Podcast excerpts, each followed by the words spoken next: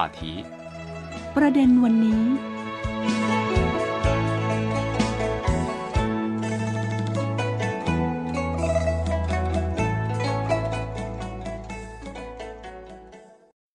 สวัสดีค่ะ ต้อนรับคุณผู้ฟังเข้าสู่ประเด็นวันนี้ วันนี้คุณผู้ฟังอยู่กับดิฉันสิวัตราสินพัสุธาดลและคุณหลินชินเลี่ยง เจ้าหน้าที่ภาคภาษาไทยของสถานีวิทยุ CRI สวัสดีค่ะคุณหลิน สวัสดีครับ คุณสิวัตรา สวัสดีครับ คุณผู้ฟังทุกท่าน คราวที่แล้วเราทิ้งค้างเงินไว้กำลังคุยกันสนุกเลยค่ะคุณผู้ฟัง เรื่องของกับดักหนี้ของจีนนะคะ ซึ่งเอ่อหลายคนก็พอได้มีโอกาสเสพสื่อตะวันตกครับก็เข้าใจไปอย่างนั้นอืมแต่ว่าอย่างที่ดิฉันบอกไปในเทปที่แล้วว่า เรื่องนี้ต้องคุยกับคนรู้จริงอย่างคุณหลินค่ะ เราทิ้งค้างกันไว้ถึงในช่วงทศวรรษ 1980 เรื่องของการที่สหรัฐเข้าไปปล่อยเงินกู้ในแอฟริกาเนาะเอ่อสหรัฐเล็กเอ่อประเทศตะวันตกนะครับอือืมมก็เลยเอ่ออแล้วก็เข้าไปเหมือนกับไปปั่นอะไปเล่นเกมทำให้เศรษฐกิจแอฟริกาเนี่ยอืมถอยหลัง 10ถึง25 ปี มีข้อมูลจากธนาคารโลกค่ะ คุณผู้ฟังแสดงให้เห็นว่าจนถึงสิ้นปี 2020 ประเทศแอฟริกาตอนใต้ของซาฮาราเนี่ย ติดหนี้ต่างประเทศรวมกว่า โอ้7แสนล้านเหรียญสหรัฐครับซึ่งในส่วนนี้นะคะแบ่งเป็นหนี้ภาคเอกชนประเทศตะวันตก ก็คือเป็นเจ้าหนี้อะครับรายใหญ่นะอืมเกือบครึ่งเลยนะ 47เปอร์เซ็นต์อืมในขณะที่มีหนี้ทางการแบบพหุภาคี 26เปอร์เซ็นต์แล้วก็มีหนี้ทางการแบบทวิภาคีอีก 16เปอร์เซ็นต์ซึ่งแน่นอนว่า ในช่วงระหว่าง 10 ปีเนี่ยก็คือปี 2010 ถึง 2020 ประเทศแอฟริกาเนี่ยต้องบอกว่าทางตอนใต้ของซาฮาราเนี่ยครับเป็นหนี้ต่างประเทศพหุภาคีระยะยาวอืมจากเดิมเนี่ย78,000 ล้านเหรียญสหรัฐ เอ๊ะ ถ้าดูจากตัวเลขนี้เพิ่มขึ้นหนึ่งเท่าตัวเลยเหรอค่ะ ในช่วง 10 ปี เพราะกลายมาเป็น 185,000นะ น่าจะอือฮึน่าจะประมาณหนึ่งเท่าตัวได้ครับหนึ่งเท่าตัวครับ ซึ่ง แน่นอนว่าในปี 2019 สโมสรปารีสซึ่งเป็นองค์กรการเงินที่ประกอบไปด้วยหลาย ๆ ประเทศเนี่ย ก็ถือว่าเป็นเจ้าหนี้รายใหญ่ที่สุดครับของแอฟริกา อันนี้คือสิ่งที่คุณหลินจะพยายามบอกดิฉันว่า เห็นไหมว่าไม่ใช่นะ ไม่ใช่จีนที่เข้าไปเป็นเจ้าแรกอะไรอย่างเงี้ยครับ แล้วก็เอ่อที่จริงแล้วครับเพิ่มขึ้นหนึ่งเท่าตัวก็ไม่น้อยทีเดียวค่ะแต่ว่าช่วงนั้นเป็นช่วงที่ประเทศตะวันตกเขาก็ชะลอความเร็วกันอ่า ปล่อยเงินให้กับแอฟริกาแล้วนะครับถึงขนาดนี้สิปีก็ยังเพิ่มเป็นหนึ่งเท่าครับ ในขณะที่จีนเองเนี่ย 1,995 ต้องถือว่าเป็นจังหวะที่จีนเริ่มที่จะฟื้นละก็คือเหมือนกับลืมตาอ้าปากได้ครับก็เลยเข้าไปปล่อยเงินกู้ พิเศษดอกเบี้ยต่ำคุณผู้ฟัง ก็คือเป็นแบบระยะกลางแล้วก็ระยะยาวให้กับประเทศกำลังพัฒนาเป็นครั้งแรกอืมแล้วก็ จาก 1995เนี่ยค่ะมาถึง 2020 การลงทุนของจีนในแอฟริกาก็เพิ่มขึ้นอย่างรวดเร็ว ซึ่งส่วนใหญ่ก็เริ่มเป็นเรื่องของการปล่อยเงินกู้ปลอดดอกเบี้ยอืมดิฉันเห็นหลายโครงการของจีนที่ครับให้แอฟริกาครับเป็นโครงการให้เปล่า ก็คือช่วยเหลือ เพราะหลังๆเนี่ยจะเห็นว่ารัฐมนตรีแอฟริกาเนี่ยก็มาพบรัฐมนตรีต่างประเทศของจีนเนี่ยค่อนข้างบ่อย แล้วก็ดูเหมือนรัฐมนตรีต่างประเทศของจีนเนี่ยก็ไปเยือนแอฟริกาค่อนข้างบ่อย ก็คือ ก็เขามีความพูดเนาะว่าเหมือนกับแบบก็เป็นเพื่อนเป็นเพื่อนที่ดีระหว่างจีนกับแอฟริกาครับเอ่อที่อย่างเช่นเอ่อมาหลายปีก่อนนะที่ค่ะว่าบอกว่าเอ่อจะให้เงินช่วยเหลือแอฟริกาเป็นหกหมื่นล้านเหรียญสหรัฐค่ะ แต่ว่านี่เป็นพูดเป็นรวมๆครับอืมส่วนเงินเหล่านี้บางส่วนอาจจะเป็นดอกเบี้ยดำอ่าบางส่วนอาจจะเป็นปลดดอกเบี้ย แต่ส่วนหนึ่งคือให้ให้ฟเปรีล่าให้เปล่าครับอืมอ่ารายงานการวิจัยของธนาคารโลกยังแสดงให้เห็นว่า โครงการสร้างสรรค์หนึ่งแถบหนึ่งเส้นทางจะค่ะช่วยประชากรในประเทศแอฟริกาจำนวนกว่า 7.6 ล้านคน พ้นจากความยากจนพิเศษ คือยากจนพิเศษนะไม่ใช่ยากจนธรรมดา คือเป็นแบบครับเอ่อพูดภาษาชาวบ้านเรียกว่ายังไงซูเปอร์จนอะซูเปอร์จนก็คือจนครับจนแบบเอออมคือถ้าไม่เข้าไปช่วยเขาอะเขาน่าจะน่าจะแย่แน่ครับแล้วอ่าและอีก 32 ล้านคนพ้นจากความยากจนระดับกลางครับอืมคิดว่าชาวแอฟริกาส่วนใหญ่เป็นระดับนี้นะครับ ค่ะอ่า เดือนธันวาคมปี 2021อ่าประธานาธิบดีอ่ามูเซเวนีของยูกันดากล่าวว่า นักธุรกิจตะวันตกมองไม่เห็นโอกาส แต่ชาวจีนเห็นอืมและทำงานขยันมาก ซึ่งเงินกู้เนี่ยก็แบ่งเป็นเงินกู้ที่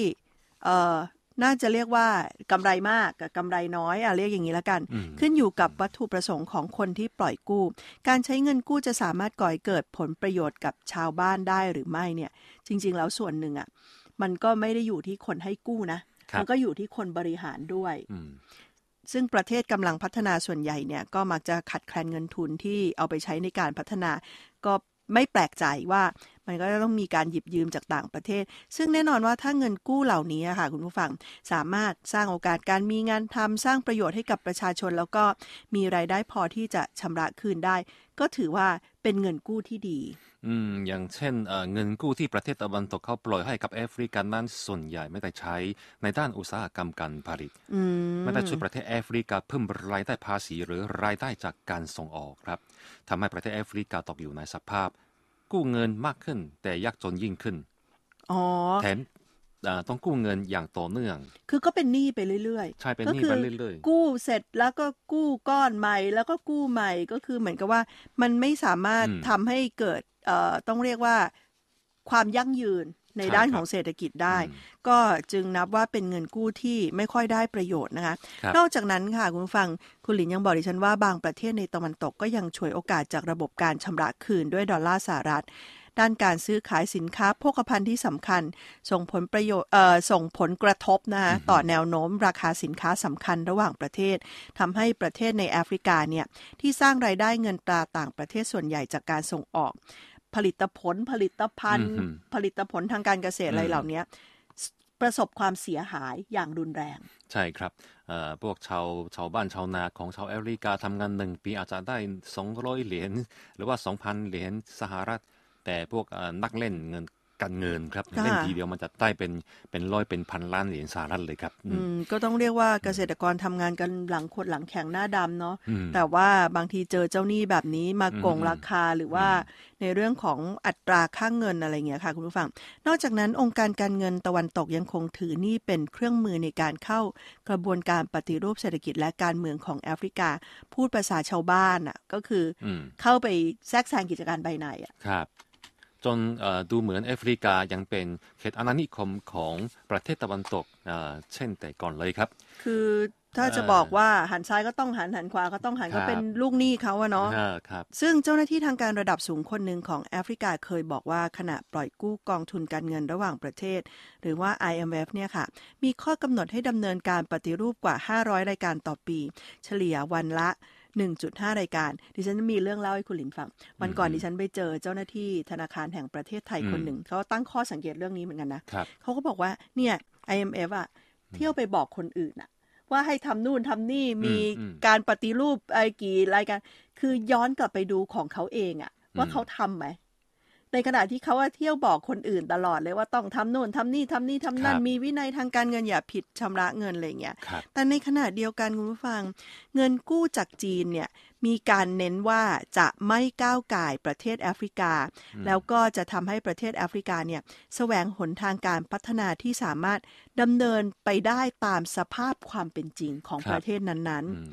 ก็ไม่แทรกแซงกิจการภายในอย่างที่บอก แล้วก็ไม่พยายามยัดเยียดแนวคิดค่านิยมครับ ของจีนเนี่ยอืมให้กับประเทศเหล่านั้นถูกไหมคะอืมไม่มีเงื่อนไขทางการเมืองพ่วงท้าย ในขณะที่ช่วยเหลือแอฟริกาไม่หาผลประโยชน์ทางการเมือง ต่อการลงทุนกับแอฟริกา รวมถึงการลงทุนของจีนต่อแอฟริกาจะใช้ในการสนับสนุนการพัฒนาเศรษฐกิจ ปรับปรุงชีวิตความเป็นอยู่ของประชาชนให้ดีขึ้น ผลประโยชน์ที่ได้รับสูงกว่าจำนวนเงินกู้อย่างมาก จึงกล่าวได้ว่าเงินกู้จากจีนเนี่ยเป็นเงินกู้สร้างสารรค์เป็นเงินทุนที่ช่วยสร้างผลประโยชน์ ครับก็ทั้งนี้ก็เป็นสาเหตุสำคัญที่ปีหลังๆเนี้ประเทศกำลังพัฒนาส่วนใหญ่ของเอเชียแอฟริกาและอ่าลาตินอเมริกาครับพากันไปหาเงินทุน และความร่วมมือจากจีนครับอ่าซึ่งผมเอ่อเอาเรื่องนี้มานำเสนอให้ครับ ก็เคยมีเอ่อมีทำข่าวเกี่ยวกับรถไฟอ่าทางรถไฟจีนลาวครับ ปรากฏว่าก็มีอ่าเพื่อนคนไทยบางคนบอกว่าเอ๊ะนี่เป็น เป็นกระตับหนี้ของจีนหรือเปล่าครับ เพราะว่าจึงทำให้เรารู้สึกว่าอ่าคำโกหกแบบเนี้ยมีขึ้นในทั่วโลกครับ จริง ๆ อะ ข้อมูลที่คุณหลินพูดอะคุณผู้ฟัง ยังมีอีกเยอะเลยนะคะ แต่ว่าเวลาเราไม่พอค่ะคุณผู้ฟัง และอีกหนึ่งที่ที่สามารถไปตามอ่านได้ก็คือ thai.cri.cn นะคะ ก็เข้าไปดูกันได้ถ้าใครอยากได้ข้อมูลเพิ่มเติม วันนี้เวลาหมดลงแล้วค่ะ ดิฉันสิวัตราสินพัสุธาดลและคุณหลินชินเลี่ยงลาคุณผู้ฟังไปก่อน พบกันใหม่ในครั้งหน้า สวัสดีค่ะ สวัสดีครับ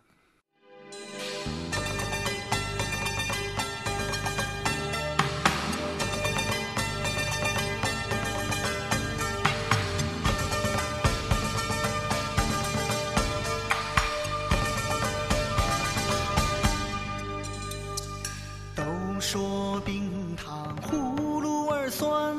酸里面它裹着甜。都说冰糖葫芦儿甜，可甜里面它透着那酸。糖葫芦好看，它竹签儿穿，象征幸福和团圆。把幸福和团圆，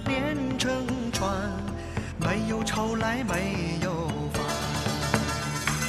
长得高你就看得远，面对苍山来呼唤。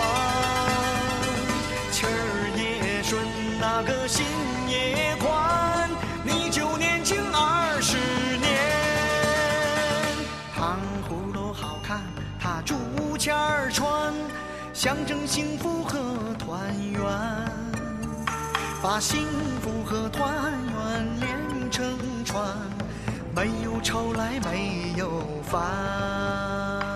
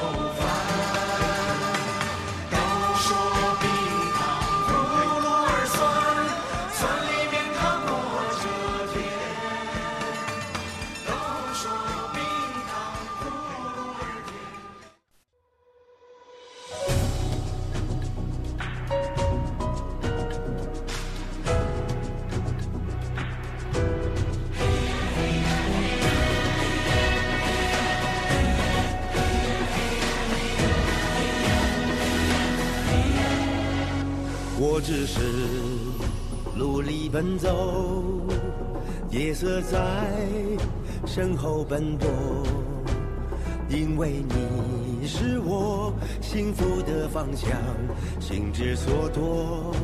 一生一个承诺。星月在天，青春在我，我的双肩为重量而生。相信你，相信我，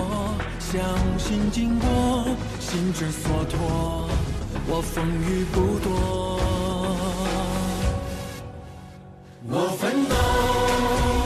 我幸福，我们要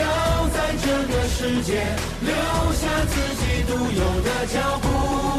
心之所托，驾驭过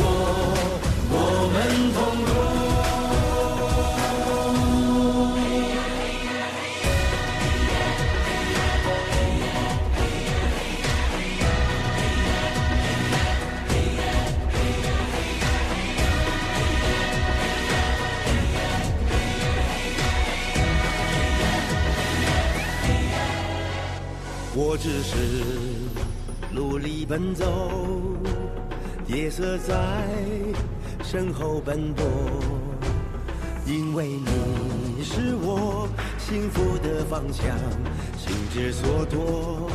一生一个承诺。星月在天，青春在我，我的双肩为重量而生。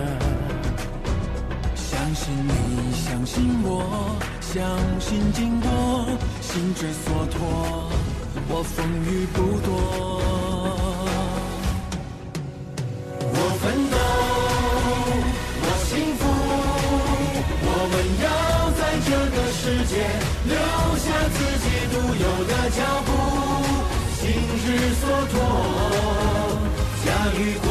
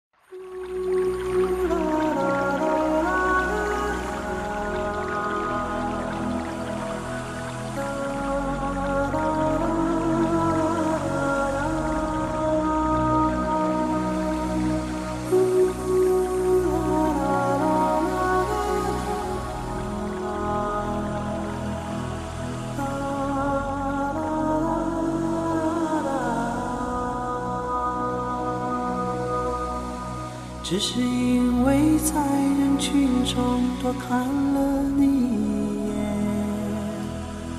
再也没能忘掉你容颜。梦想着偶然能有一天再相见，从此我开始孤单思念。想你时，你在天边；想你时，你在眼前；想你时，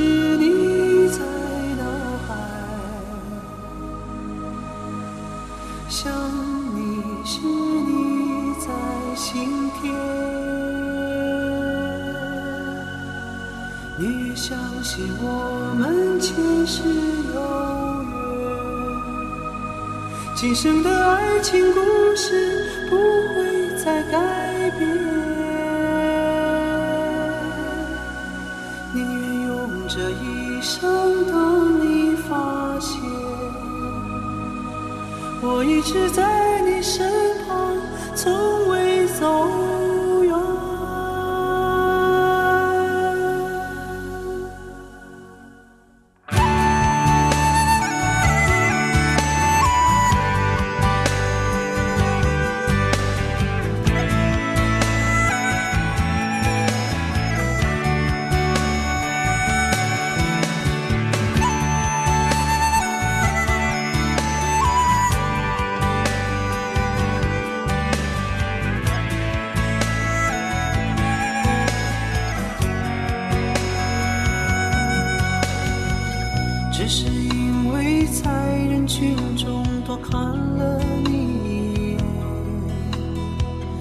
再也没能忘掉你容颜。梦想着偶然能有一天再相见，从此我开始孤单思念。想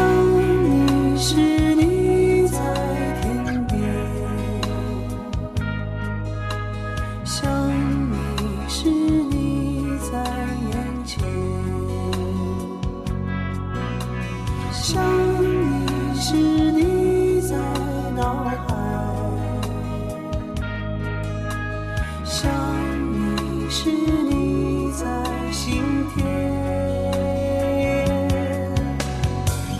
宁愿相信我们前世有缘，今生的爱情故事不会再改变。宁愿用这一